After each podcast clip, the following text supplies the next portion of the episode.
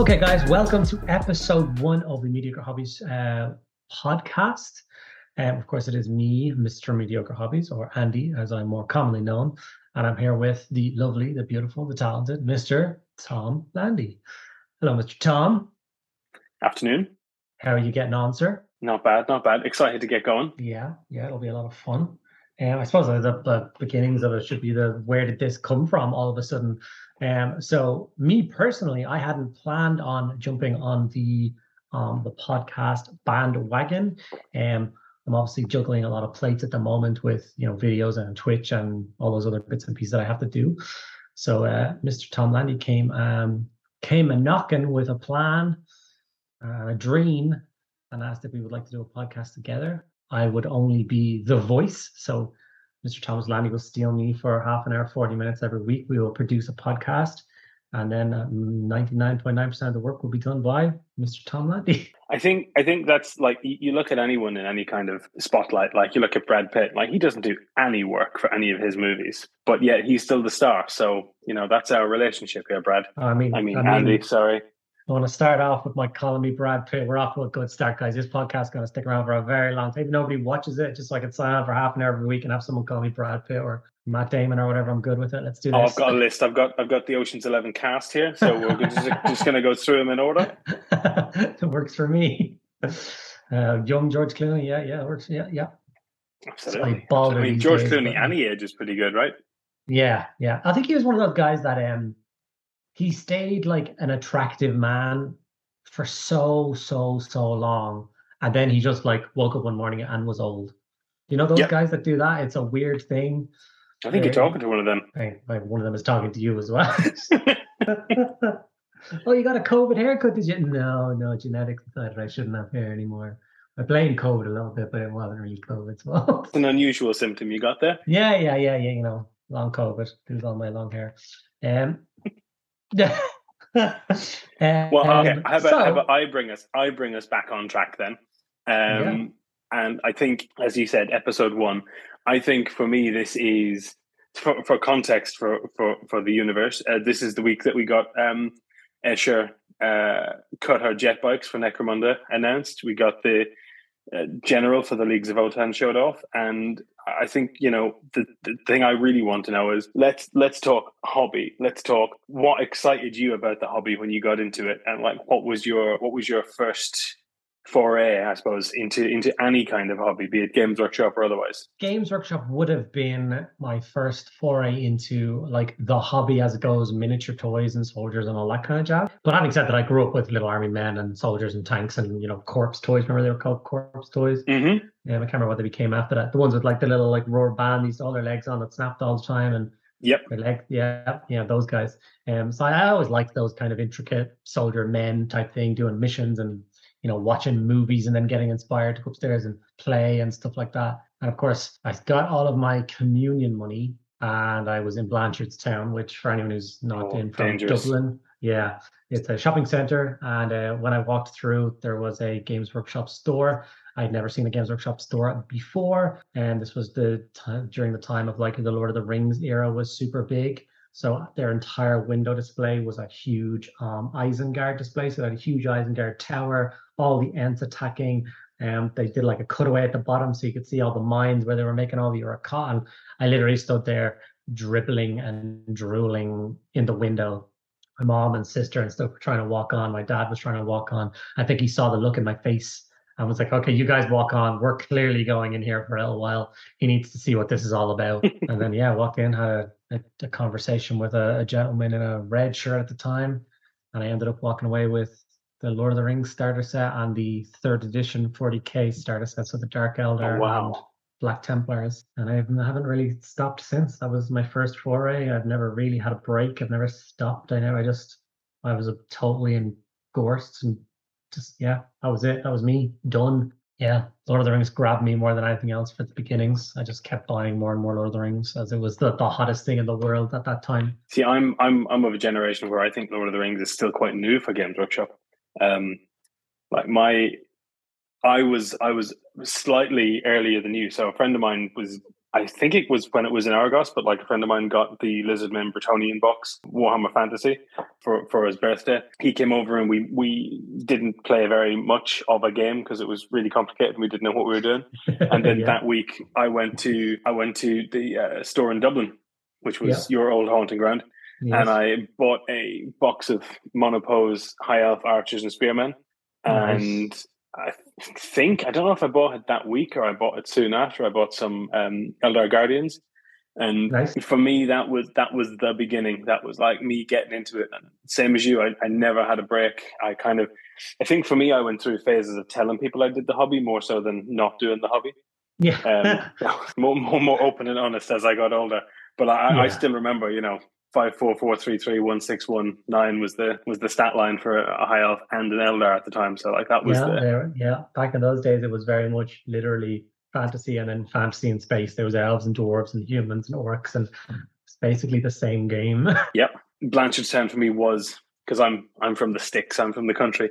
So yeah. for me, you know, we, we didn't go into the city when we went to Dublin. We went to Blanchardstown because it was on yep. the on the the motorway around it. On the motorway, and, yeah. Yeah, that was her. And it was the only place I would ever go when, when we were going up there. I would go up, I'd go to G W and annoy them, and then I would go home with three or Something. four boxes. Oh, yeah. always.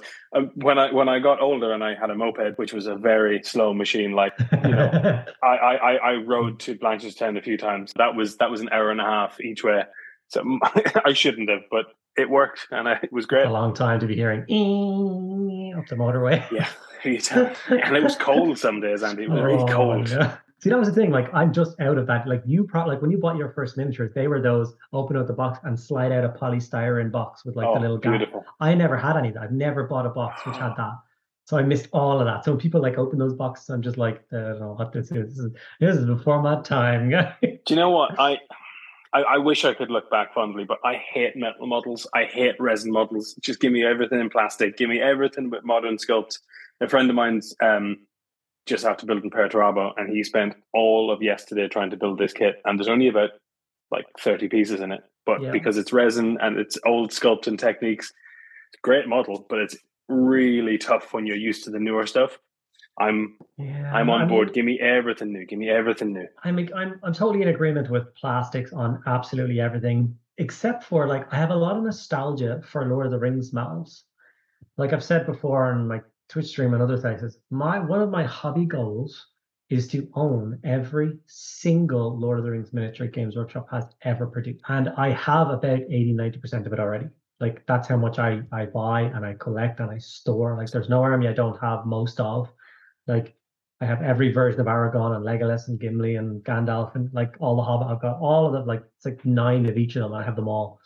Um, what are you, what are you missing? Oh God, only knows. There's just bits and pieces. I assume you've got you've got the guys, the invisible ones, right? The guys that have the ring on. Mm-hmm. Yeah, I've got the original one, the Frodo, and then obviously they did the they did a, a repack of them a few months ago, well, a few years ago now, where they had the the ring bearer kit that they brought out in mm. um, from Forge World, which was like five of them. There's like a Isildur and Bilbo and Gimli. Yeah. Like there was a few.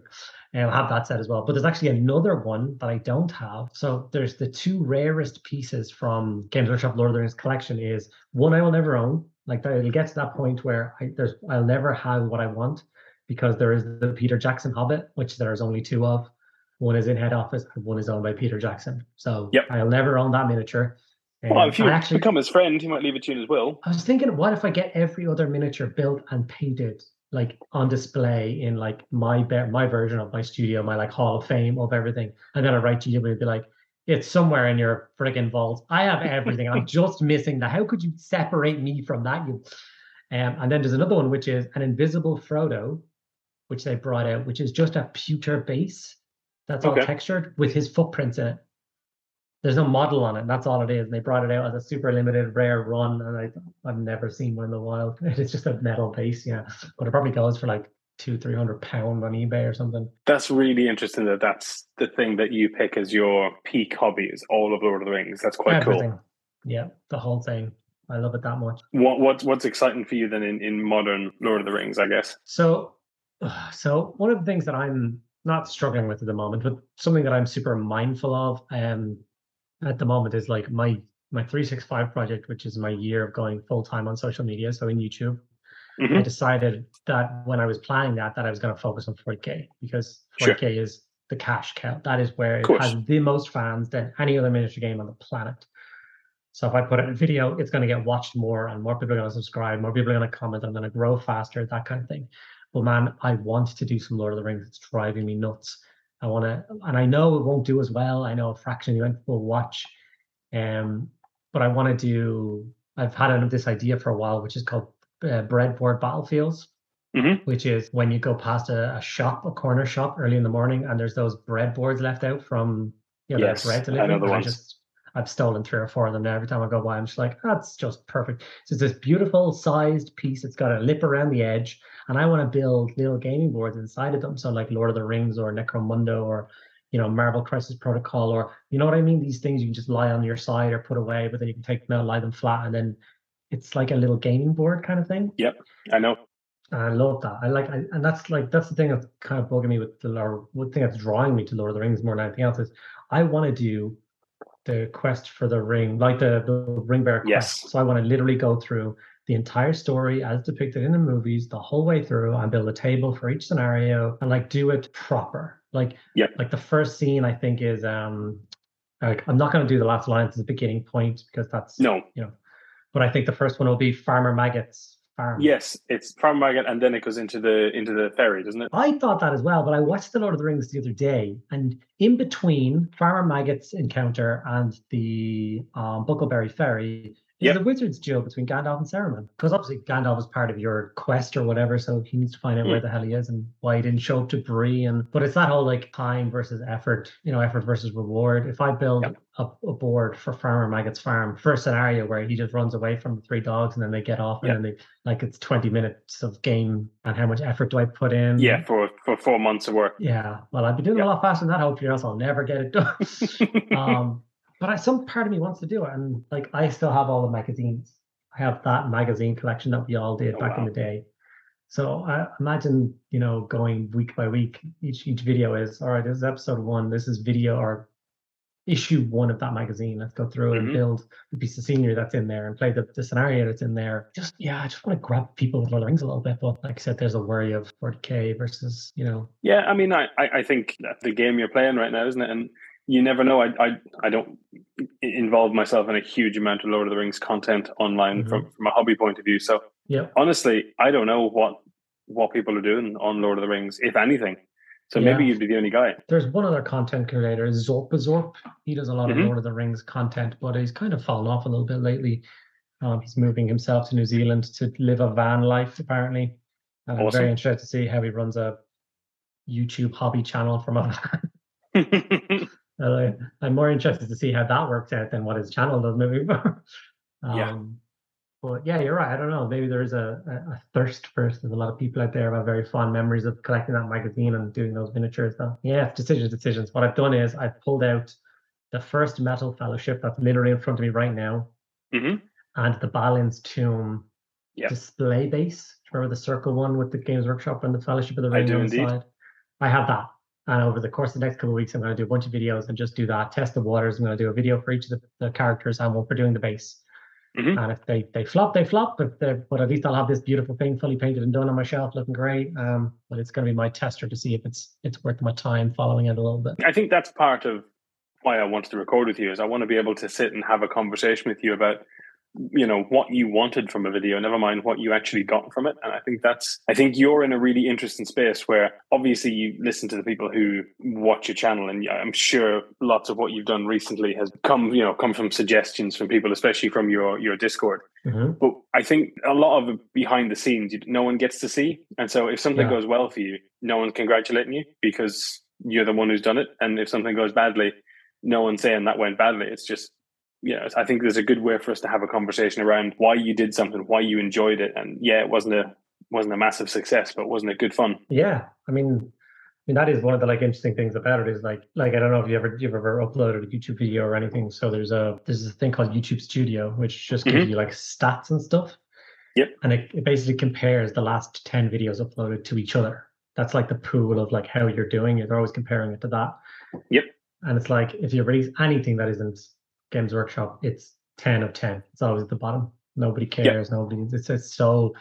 insane, because like you got these really cool companies sending you out things, like the Skyrim guys sent me out a bunch of models and I did and stuff like that, and Marvel Crisis Protocol people send, it's just like you make a video for them and then nobody seems to watch it, and sometimes it's a little bit disheartening, especially since if a company sends it out to you, you want to do something good for them, you want to promote their thing or show a lot of people their thing or whatever. Yeah, absolutely. And I mean, you've got, I, I'm looking at I'm looking at the numbers right now. So you've got one hundred sixty videos right now on the channel. Yeah. forty K by far is the best. Oh yeah, yeah, yeah. By by by a, a, a million billion miles. It's all post a forty K video, and, and that's what you get. I suppose my my my obvious question, it's not obvious, I'm just weird.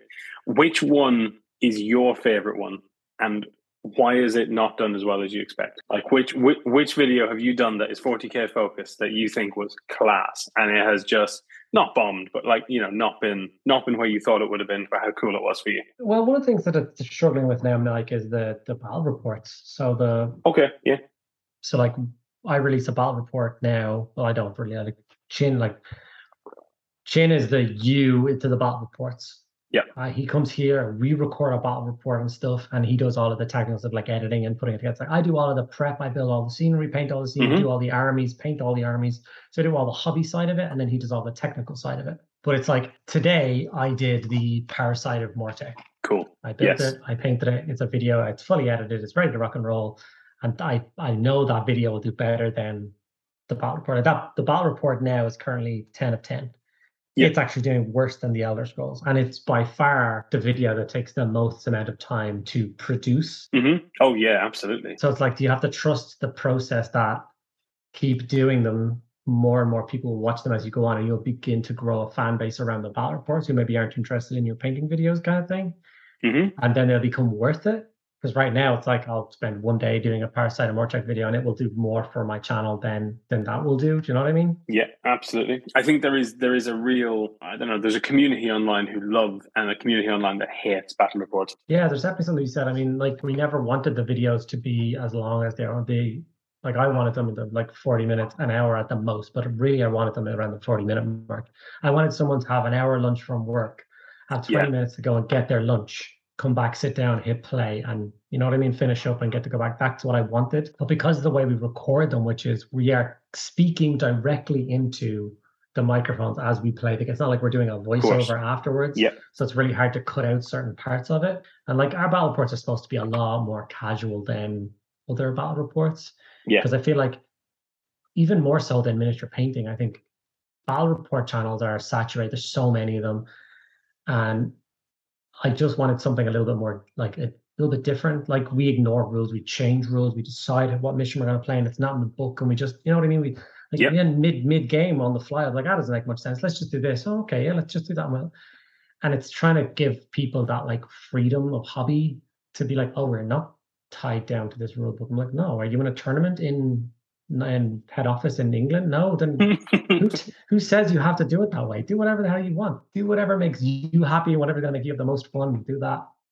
There's a lot of potential there, especially if you want to do what you do, which is like, I think the whole point of your channel is not to do things by the rules, but to look at something and go, well, I can do this quick, I can do this easy, and it'll look great, or yeah, I can that's... play a game and it'll be nice and it'll be fun. And I think there's something nice to step back and kind of go, I'm going to watch this fun battle report. And yes, it's two hours long, but, you know, I can yeah. watch that over a week and it's fun and it's not just a drag. Like my whole purpose of the channel is to remove the fear. That's my like thing, whether that be painting or gaming or building or whatever it is. It's the, you know, I try and do as many of the new releases as I can physically get my hands on. So like my, one of the things that I hate the most is, and you hear it all the time, is like, I would love to have that model, but I'm afraid of it. Couldn't paint it, couldn't mm. build it, couldn't. I'm like, oh yeah. my God, you're stopping yourself from having that beautiful thing in your collection because you think you can't do it.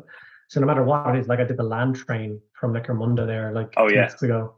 And I did a trailer and everything and knocked it out in a day just to show people like this is the easiest technique in the world. And look, you can have a beautiful land train that storms across the Necromundan wastes and you get to have great games and have a lot of fun with it. I've, I've seen I've seen like the pictures of it, but how big is that in comparison to something I might have seen, like a land raider or you know, something like that? It's like Like with it's the trailer, huge. It's probably like three times the length of Land Raider, if not more.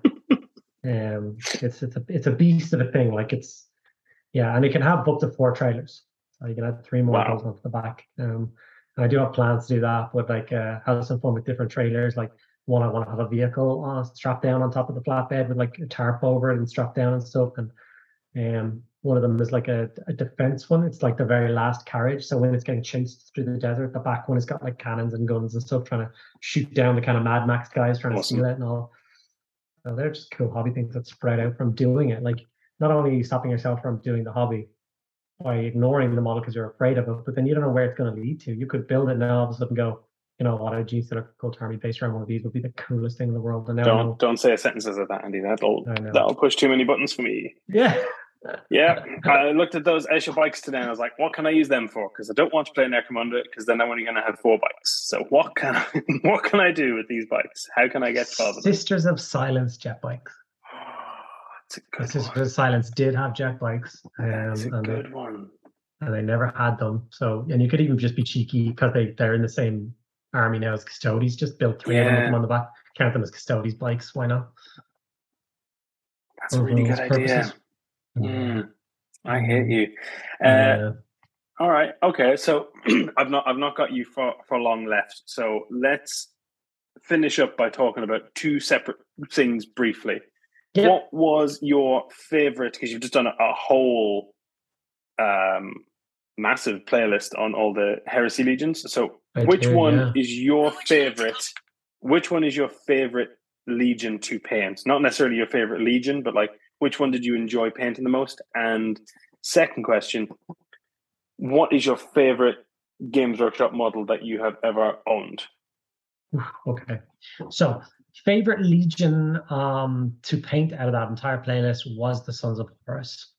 So if anyone's seen my Instagram post that it was posted today, yep. it was my Sons of Horus project. And they those are all from videos. I didn't intend to do a Sons of Horus force. I didn't intend, but I just enjoyed, like genuinely enjoyed the process that I painted up so much of it now. And I absolutely love it. It's a joy to do that scheme.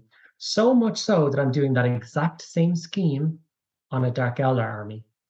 Oh, wow. Because somebody commented on the first video that I did. And he was like, man, that would work so well for Dark Elder. And I literally just commented underneath that, ah, it's stolen. And I've already done a Venom and five guys of it. It's still, and three bikes. And it works beautifully as well. Um, Imperial Fists are my favorite Legion, but to paint Sons of Horus all day, every day. But I like to think of them as the loyalist ones, like Loken's ones that didn't turn traitor. You know, escape Istvan, maybe that kind of, because I don't like being the bad guys. Yeah. So them for sure, and I'm the most proud of those. Like that, the picture I put on Instagram today, I'm particularly proud of that. Like little group of miniatures, I think they all turned out pretty good. And my my favorite Warhammer miniature I've ever owned. Yes, please. That is a tough one. So, oh my. So I own the Marienburg landship from Forge World. Oh wow. Yeah, that's a that's a particularly rare piece. It goes for about a thousand pounds secondhand on eBay these days. If you can get your hands on one, which you can't. Cool. Um, and I'm a huge fantasy fan, huge Empire fan. So, and I got one of them after the fact. Um, so I luckily got my hand on that. Are you specifically hanging on to it so you can be like, oh, I had one of those in resin when they bring them out in plastic for the old world? Oh yeah, probably. I've got to build. I I intend to do a video on it at some stage, just for the crack. Like I own the rarest Warhammer miniature ever. You got to have a really cool thumbnail. Yeah, um, but yeah, if they bring them out in plastic, I will also be. I won't be upset. I'll just be happy. Although, having said that, like I just finished up a, like a, I did like six thousand points of resin Krieg, and then they brought out plastic Krieg, and it's the first time I felt that like, now everyone's gonna have bloody Krieg. I'm not special anymore. I think I think that's the thing I would say that the Marienburg landship. It's like it'll be the hardest thing to replace from the realm, I think.